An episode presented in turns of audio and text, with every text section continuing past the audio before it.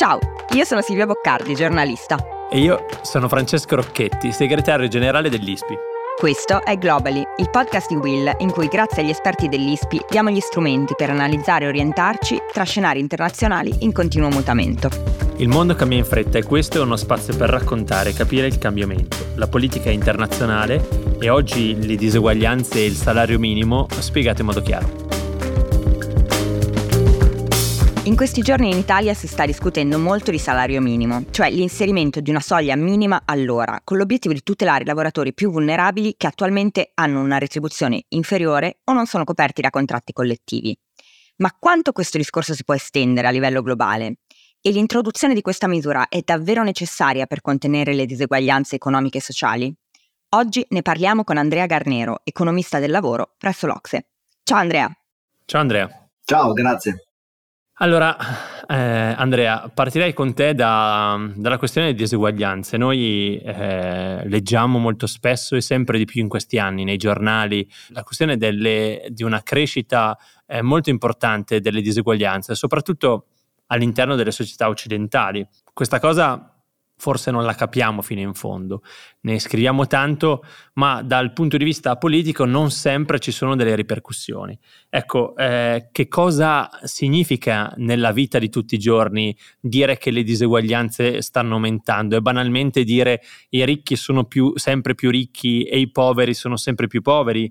E, e, soprattutto la domanda è perché questo divario che guardiamo, fotografiamo in ogni istante, ogni mese, ogni tre mesi, ogni anno, eh, nonostante questo continua a crescere? Beh, è un tema che effettivamente è entrato nell'agenda globale, direi una quindicina di anni fa, con eh, la crisi eh, finanziaria del 2007-2008, cominciata negli Stati Uniti, che poi è arrivata in Europa, poi in Europa è diventata la crisi dei debiti sovrani e si è prolungata molto di più eh, che negli Stati Uniti e i movimenti che sono nati in quel frangente da Occupy eh, Wall Street a ehm, più in generale quelli che si definivano We Are 99%, diciamo in opposizione sì. al top 1%, quindi all'1% più ricco, noi siamo sì. al 99%, eh, gli indignati in Francia, eh, po- quello, quello, che era mh, mm, lì, prima di Podemos e poi Podemos in Spagna, quindi è un tema che ha veramente riempito l'agenda globale con un libro eh, simbolo che è il capitale di Thomas, il capitale del XXI secolo di Thomas Piketty che era nato come un, un bel mattone eh,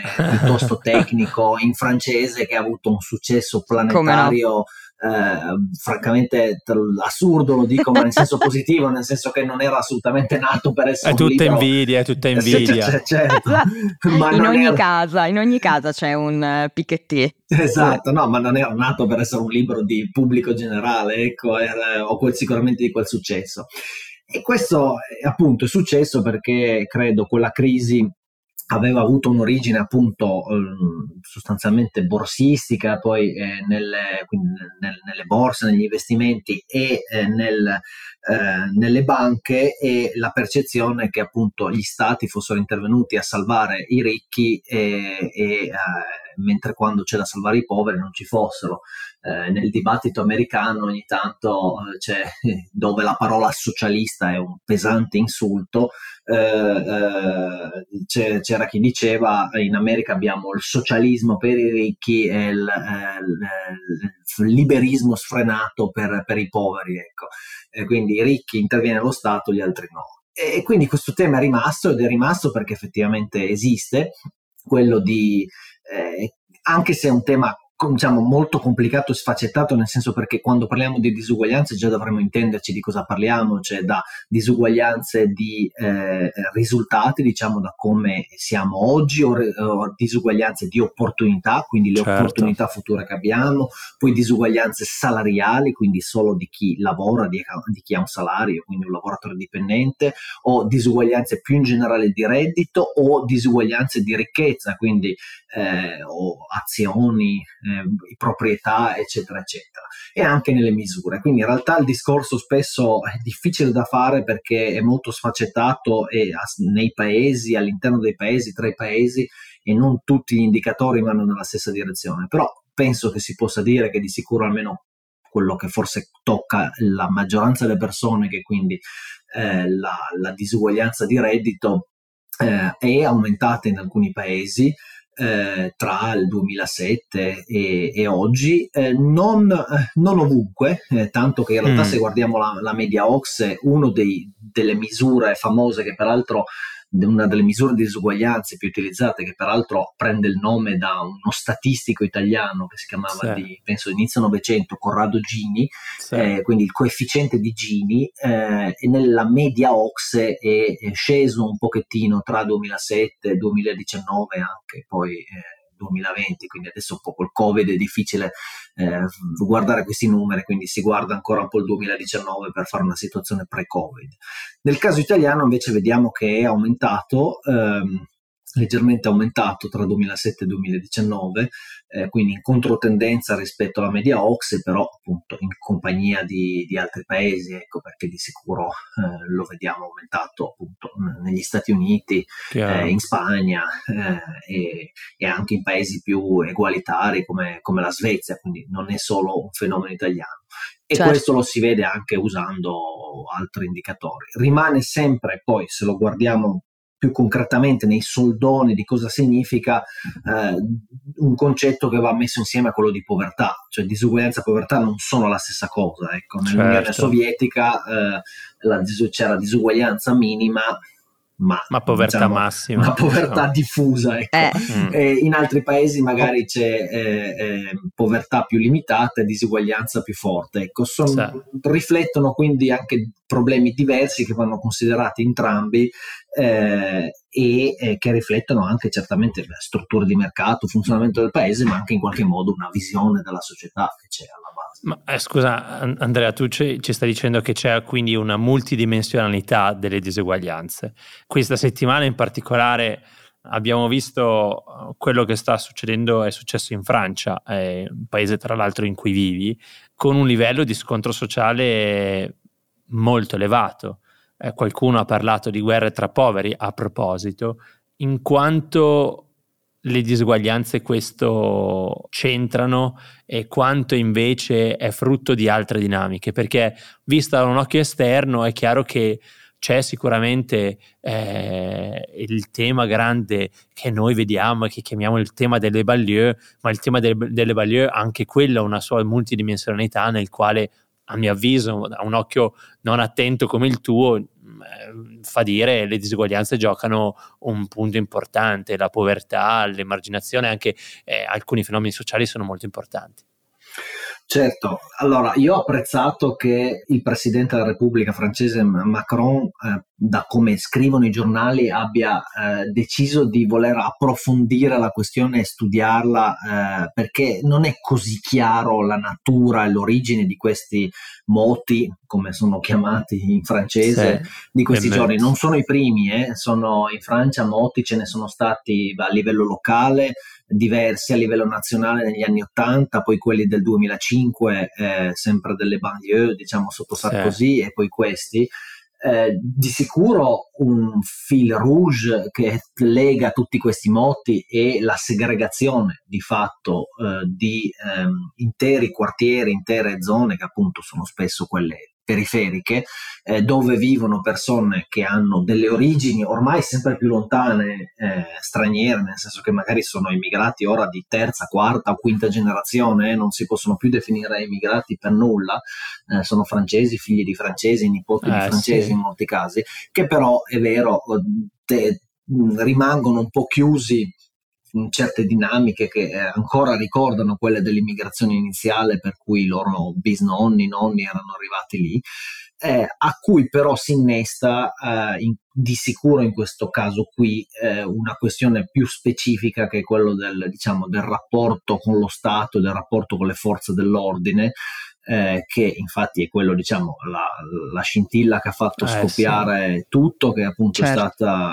eh, questo controllo eh, di polizia nei confronti di eh, questo ragazzo che viaggiava su, su una macchina eh, e che avrebbe, secondo diciamo, secondo la polizia avrebbe rifiutato di, di obbedire al, all'ordine di, di, spegnere il motore, poi vedremo cosa dirà effettivamente l'indagine, ehm, ma che più in generale si inserisce in un clima di tensione persistente tra appunto Stato, che poi è rappresentato dalle forze dell'ordine, e eh, molti giovani, che secondo me era rappresentato benissimo in un film eh, del 2019 che si chiamava I Miserabili. Quindi eh, sì, stupendo. Eh, Durissimo, ma stupendo. Du- durissimo, prendeva origine da, anche da un fatto di, uh, di cronaca reale e che rappresenta quella tensione in quei quartieri. Secondo me quel film era fatto molto bene perché mm-hmm. eh, diciamo mm, se ne usciva con tutti i torti e tutte le ragioni e, e, e quindi rappresentava la complessità della situazione. Io non ho, non ho indagato, non ho studiato eh, e non conosco ah, nel dettaglio per potervi dire se è effettivamente così,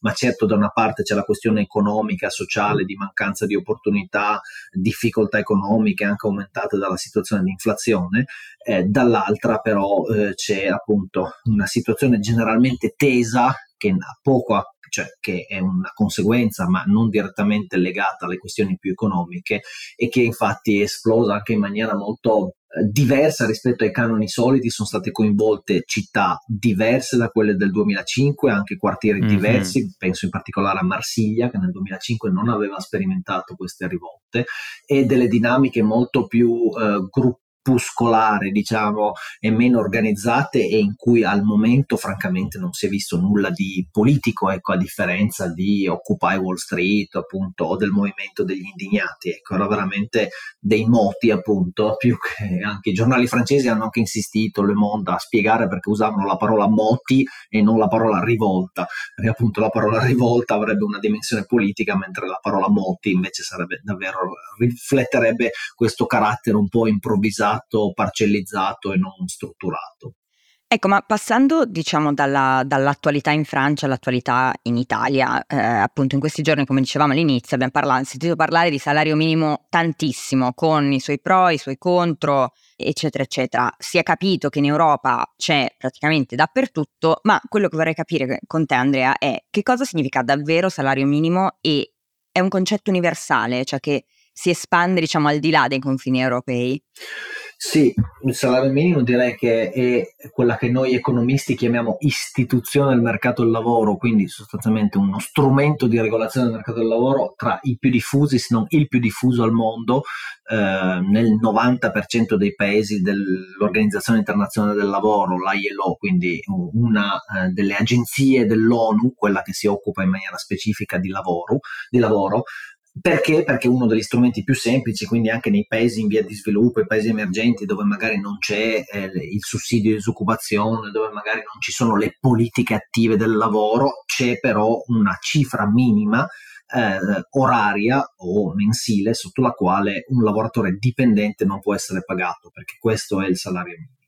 In realtà, è, se vuoi, è l'Europa che si differenzia dagli altri paesi, perché da una parte abbiamo il 90% dei paesi del mondo e i paesi in cui non è presente sono sostanzialmente paesi eh, europei in, in, grande parte. Infatti in Europa son, sono solo tre quarti i paesi che hanno eh, eh, un salario minimo, non ce l'hanno i paesi nordici, eh, quindi in Europa Finlandia, Svezia, Danimarca, ma poi anche Norvegia per esempio eh, o Islanda.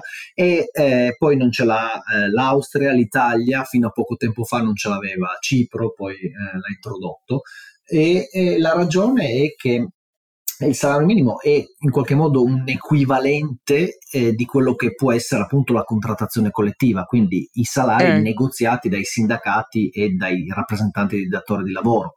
Confindustria per dire un nome. E uno Italia, disattento ecco. può dire: Ma noi abbiamo una contrattazione collettiva, esatto. perché ci serve esatto. un salario minimo? Beh, in realtà anche un, non un disattento, perché questo è l'argomento che fa. Eh, che fanno, è quello di cui stiamo eh, discutendo. Eh, esatto, e, fa, e, poi è l'argomento che fanno in Italia chi è contrario al, al, salario minimo per legge. Dice: Ma da noi questa funzione è già svolta dalla contrattazione collettiva e, e quindi non è necessario, anzi, per alcuni sarebbe addirittura pericoloso perché potrebbe portare alcune imprese a dire: Vabbè, allora io non applicherò più quello che abbiamo concordato tra CGL, CGL Will e Confindustria, ma applicherò semplicemente il 9, pago tutti 9, non do un centesimo di più, se 9 euro sarà. Eh, quindi l'argomento esiste e, ed effettivamente... Però... da una parte, diciamo, non, è obbligo, non va prescritto il medico di mettere il salario minimo. Ecco. Certo. Svezia, Danimarca, Norvegia sono paesi bellissimi in cui si vive, soprattutto dal punto di vista sociale, sono poi i campioni dello Stato sociale europeo ah, sì. e di conseguenza al mondo. Quindi non, non, non, è necessario avere il salario minimo per vivere bene, ecco, se mi permettete la semplificazione. No, no, no. Però certo. la questione si pone eh, se questa contrattazione che nei paesi nordici diciamo, funziona eh, mostra, uh, comincia a mostrare delle crepe ed è quello che eh, in Italia, a mio avviso e a avviso di altri, sta succedendo. Ecco, raccontaci un attimo esatto queste le particolarità italiane rispetto ad altri paesi. L'Italia si è caratterizzata negli, diciamo, dal dopoguerra in poi eh, per un sistema in cui i sindacati e le parti datoriali, perché entrambe eh, servono, it takes two to tango, diciamo, no? non si balla al tango da soli, eh, sono state sempre molto forti, sia a livello politico, pensate al ruolo che CGL, CGL Will, ma anche Confindustria, Confcommercio ancora giocano eh, oggi eh, e ancora di più lo giocavano nella Prima Repubblica. Eh, ma anche nella determinazione dei salari, eh, quindi nel negoziare, fissare delle, delle tabelle salariali che valevano per tutti i lavoratori. Il problema è stato che negli scorsi 15 anni ehm, i contratti collettivi si sono moltiplicati e questo invece di rappresentare uno strumento di protezione è stato un, uno strumento di erosione del, del, sistema a protezione dei lavoratori, cioè siamo passati da circa 300 prima della crisi finanziaria a 1000 contratti oggi e sono contratti firmati non da CGL e CISL Will, firmati da altre sigle. Alcune sigle legittime, esistenti, minori ma esistenti. La più famosa è diciamo, il cosiddetto sindacato di destra che è l'UGL, ma ci sono anche diversi ehm, contratti che invece sono firmati da sigle assolutamente fittizie, messe apposta, inventate apposta da uno specialista per fissare un salario inferiore. Questo è possibile perché in Italia la Costituzione garantisce piena libertà sindacale e organizzativa e associativa que- certo. e i contratti collettivi sono un accordo tra privati, cioè io e voi due possiamo firmare un contratto collettivo che si applica a noi tre, è un contratto privato, se rispetta i termini di legge lo possiamo fare. Il problema quando questo ovviamente viene fatto per erodere e andare a, a toccare quello che invece vuole essere a protezione di una più ampia fetta di, popo- di, popolazione e di lavoratori, ma non ci sono gli strumenti legali per, eh, ad oggi per lottare contro questo fenomeno che in gergo viene chiamati contratti pirata, appunto perché vengono a piratare il sistema di contrattazione. Nel frattempo è diventato sempre più difficile rinnovare i contratti collettivi, ad oggi oltre il 50% dei lavoratori dipendenti ha un contratto collettivo scaduto da oltre due anni. Eh, sì. Nel commercio, che è un grosso settore, il contratto è scaduto dal 2019, quindi capite cosa vuol dire in tempi di inflazione. Quindi eh, tutto sì. questo porta alcune persone a dire sì, la copertura della contrattazione teoricamente su, su, sulla carta elevata, eh, nella pratica no e quindi è necessario fare qualcosa, prendiamo ispirazione da, appunto da tutti gli altri paesi che un salario minimo ce l'hanno. Chiaro. Allora, adesso siamo al momento, come dire, eh, come dire più, più, più, più, sacro di questo podcast, che è la domanda da un milione di dollari. Eh, questa volta sono anche fortunato perché, visto che Silvia mi chiede sempre poi nel caso di, di come dire, pagare. aprire il portafoglio e, a, a, banconote da 5 euro pagare il milione di dollari, 5 dollari a questo punto, esatto. eh, è una domanda che va sul lungo termine, quindi nel caso, vista l'inflazione, io spero che l'inflazione corra così tanto che un milione di dollari fra 20 anni, 30 anni varranno insomma come 10 euro ora. Certo, eh, mi sembra un'ottima prospettiva. Anche tu lo vinci sicuro sto milione di dollari sull'inflazione? No, la, la, la domanda in realtà è seria ed è una riflessione, ovvero per il mondo del lavoro, se ci pensiamo, sono veramente anni stranissimi. Andrea, e tu che, che, che, che, di mestiere lo guardi in maniera approfondita, credo che te ne accorga molto più di noi. Cioè, Uh, se, se, tu pensi, e se noi, io riflettevo adesso, uh, in, questi, in, questi, mesi abbiamo visto un'inflazione galoppante, come tu ricordavi, questo ha un effetto sui salari, ovvero che appunto valgono meno. Eh, c'è, un gran, c'è, una grandissima incertezza anche sul, sul proprio futuro. Noi sappiamo che ci sono tecnologie tipo l'intelligenza artificiale e altre che eh, non minacciano, ma sicuramente cambieranno il modo in cui lavoreremo. Eh, ci sono dei sistemi di welfare eh, che vediamo sempre più scricchiolare. Eh, ci sono anche grandi eh, disparità all'interno anche di eh, stesse categorie perché magari eh, i lavoratori più anziani sono trattati molto meglio perché appunto avevano contratti molto più vantaggiosi dei nuovi e dei, dei, giovani ecco cioè se noi pensiamo a co- cosa è stato il mercato del lavoro eh, nel Novecento e quello che potrebbe essere il mercato del lavoro nei prossimi 20-30 anni, sicuramente vediamo una grande possibilità di disruption. E quindi la domanda che ti faccio è proprio questa: quanto vedremo cambiare il mercato del lavoro e il mondo del lavoro nei prossimi 20-30 anni? E non è che ti, ti chiedo di darci una risposta eh, esatta e precisa, ma eh, la visione è quella di un mondo del lavoro che veramente cambierà così tanto oppure ci stiamo un po' troppo spaventando? Eh, la domanda un milione di dollari e, e, spero che in realtà l'inflazione non li eroda tutti perché sarebbe, sarebbe grave, però eh, direi che è facile vincere dicendo che sicuramente cambierà e cambierà significativamente e questo lo si può fare in maniera retrospettiva pensando a cos'era il eh, mercato del lavoro nel 1993, quindi 30 sì. anni fa eh, se avremmo mai immaginato che appunto esistessero i podcast, esistesse Will e eh, i social media, esistesse un giornalista online eh, e tante altre professioni che eh, non potevamo nemmeno immaginare. Quindi il mercato del lavoro è cambiato tantissimo già eh, negli scorsi 30 anni e quindi secondo me è facile prevedere che continuerà a cambiare la storia, secondo me, ci deve anche indurre a non vivere questo con uh, angoscia. Uh, il cambiamento è sempre angosciante per tutti perché è facile dire lanciati, abbracciati, abbraccia il cambiamento, embrace change, sapete le frasi da convention, eccetera, eccetera. Poi un po' meno quando tocca a te stesso, ecco, quando eh, significa sì. cambiare lavoro, anche semplicemente rimetterti in gioco, cambiare il modo in cui lavori, per chi lavora in ufficio cambiare il software, passare da un software a un altro, per chi lavora in fabbrica cambiare la linea, cambiare il macchinario, imparare a, a usare un nuovo macchinario, tutto molto teorico, cioè, te- in teoria tutto bello, ma in pratica complesso e sfidante.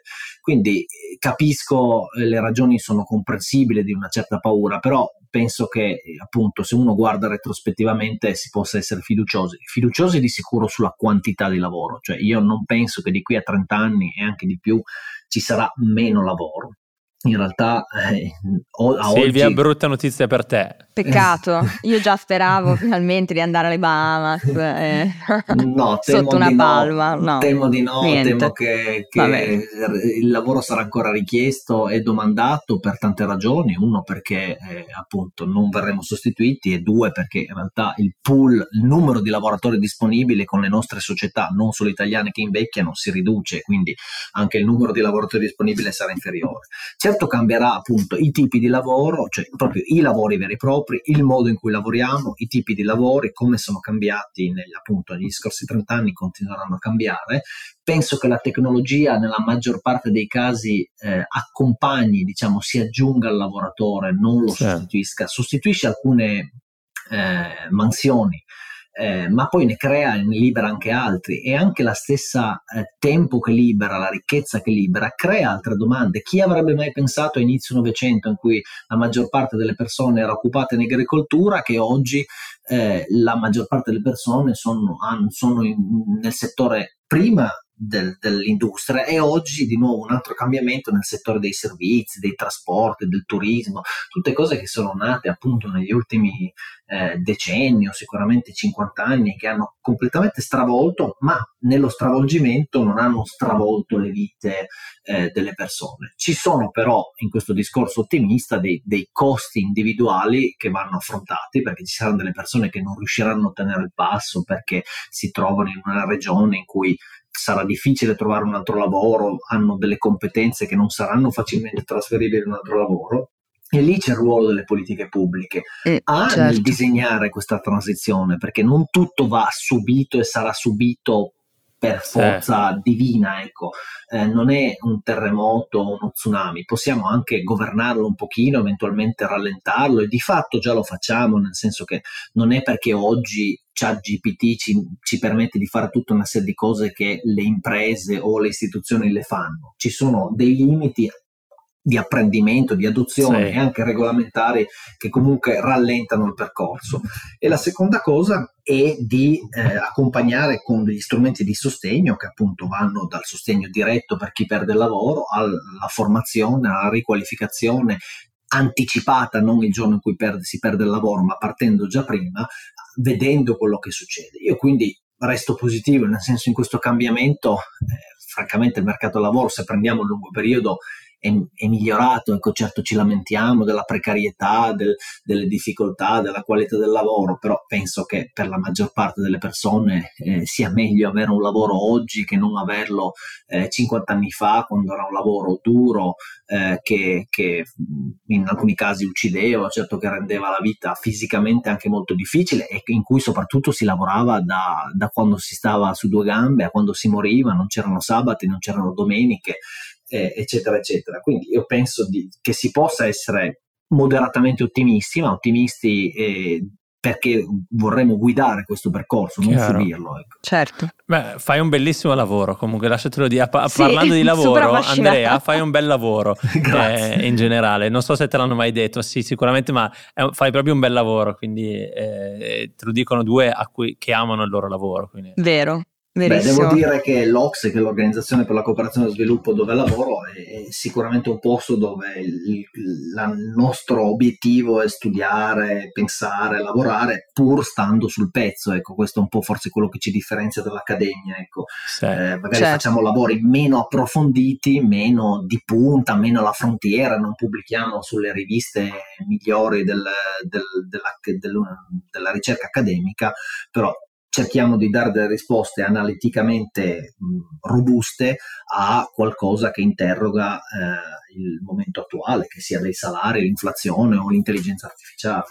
E infatti grazie per, per averci dato una panoramica di quello che sta succedendo non soltanto in Italia col salario minimo ma anche in Francia con, con, le proteste. Quindi grazie Andrea per essere stato con noi oggi e noi ci risentiamo tra una settimana.